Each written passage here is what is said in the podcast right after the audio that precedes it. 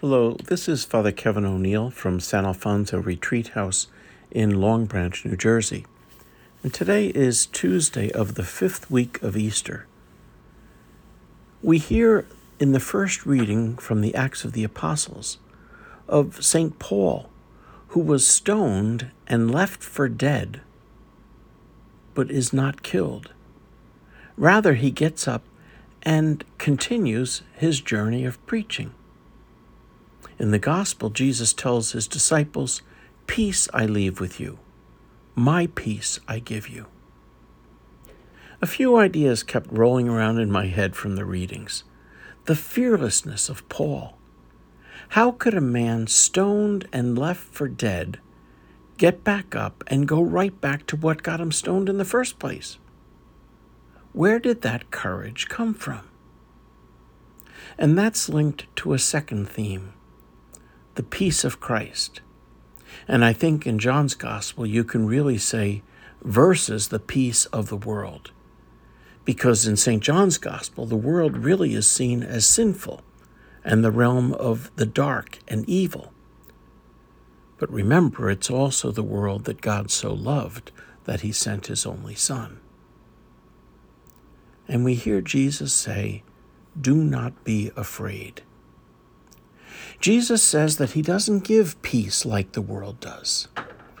At a time like this, the world might say that peace will come from an end to violence and war, that peace will come by getting a sense of financial stability.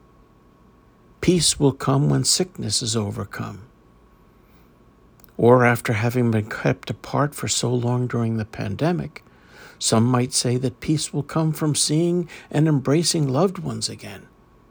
Peace will come from, and the examples can go on and on.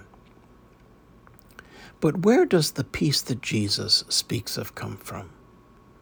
The peace of Jesus to go from the Last Supper with his disciples to a garden, to be arrested, and then taken to be crucified that peace of Jesus came from the bond with his Father, that deep love union that they have, that was nurtured throughout Jesus' life and ministry. The Father and He are one. That's the source of Jesus' peace. And then, as I continued to reflect on these readings, a phrase that kept coming to mind was let go and let God. I've always been a bit suspect of that if it in any way suggested that we just sit back, do nothing, and let God do everything. But I think it's more an invitation to place everything, what we do and what's out of our control, in the hands of God. And we hope it will bring peace and alleviate fear. But how hard the letting go can be.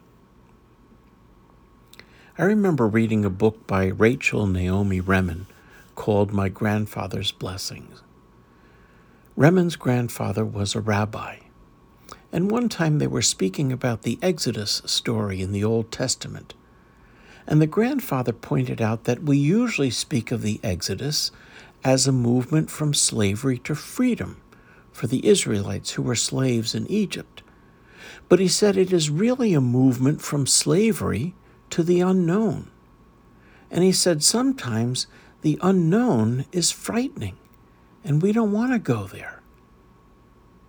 Again, Jesus went there from the Last Supper into the garden, letting go and letting God.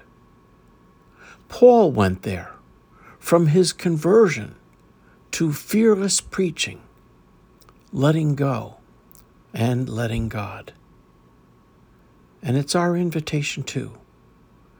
Whatever gives us fear, whatever is out of our control, do whatever we can. But then into your hands, Lord, I commend my spirit, into the peace of Christ. I confess I'm not there. I don't fully have that peace, but I want to be there. And Jesus' words remind us to seek it and to do all within our power to rest in that peace free from fear. May that be our prayer and Jesus' gift to us today.